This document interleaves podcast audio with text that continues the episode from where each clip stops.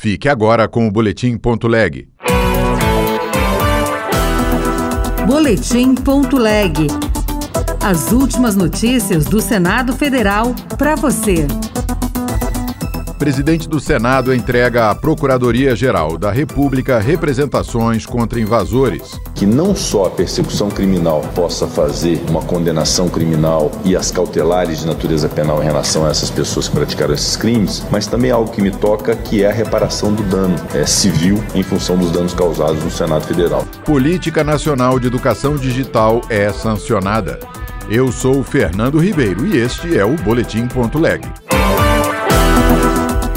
O presidente do Senado, Rodrigo Pacheco, entregou ao Procurador-Geral da República, Augusto Aras, informações levantadas pela Polícia Legislativa e Advocacia Geral da Casa sobre os invasores do último domingo. Pacheco disse confiar no Ministério Público não apenas para a condenação criminal, mas para o ressarcimento dos danos.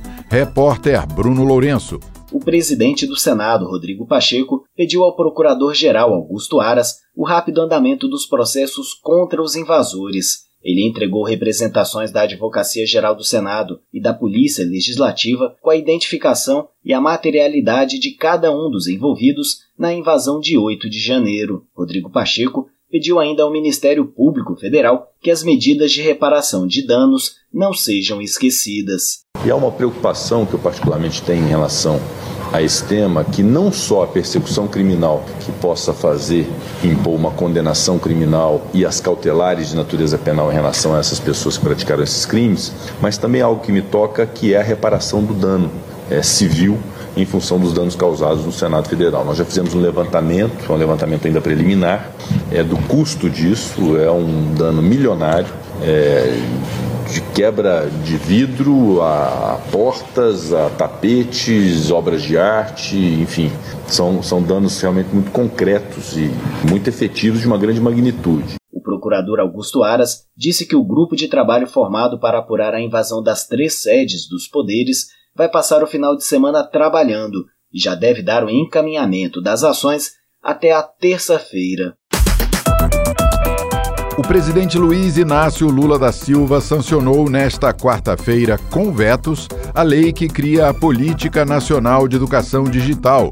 Reportagem de Yara Farias Borges. A Política Nacional de Educação Digital, PNED, aprovada pelo Congresso Nacional no ano passado, foi sancionada pelo presidente Luiz Inácio Lula da Silva com três vetos. A política possui quatro eixos com ações específicas: inclusão, educação escolar, capacitação e especialização digitais e pesquisa e desenvolvimento em tecnologias da informação e comunicação. Relator da matéria, o senador Esperidião Amin, do PP de Santa Catarina, disse que sem esses conteúdos, os estudantes não se interessam pela escola. A falta de alguns meios, especialmente a conexão digital, basta para desestimular em poucos dias o garoto procurar outro caminho. Foram vetados o trecho que incluía nos currículos da educação básica competências digitais em todas as etapas, o que previa que o Fundo de Financiamento Estudantil priorizasse cursos de curta duração em programação e o que atualizava a definição de livro para incluir formatos digitais. Em 2022, o Senado aprovou 301 matérias entre projetos de lei, medidas provisórias e propostas de emenda à Constituição. Saúde e educação dominaram a pauta, com quase 50 proposições.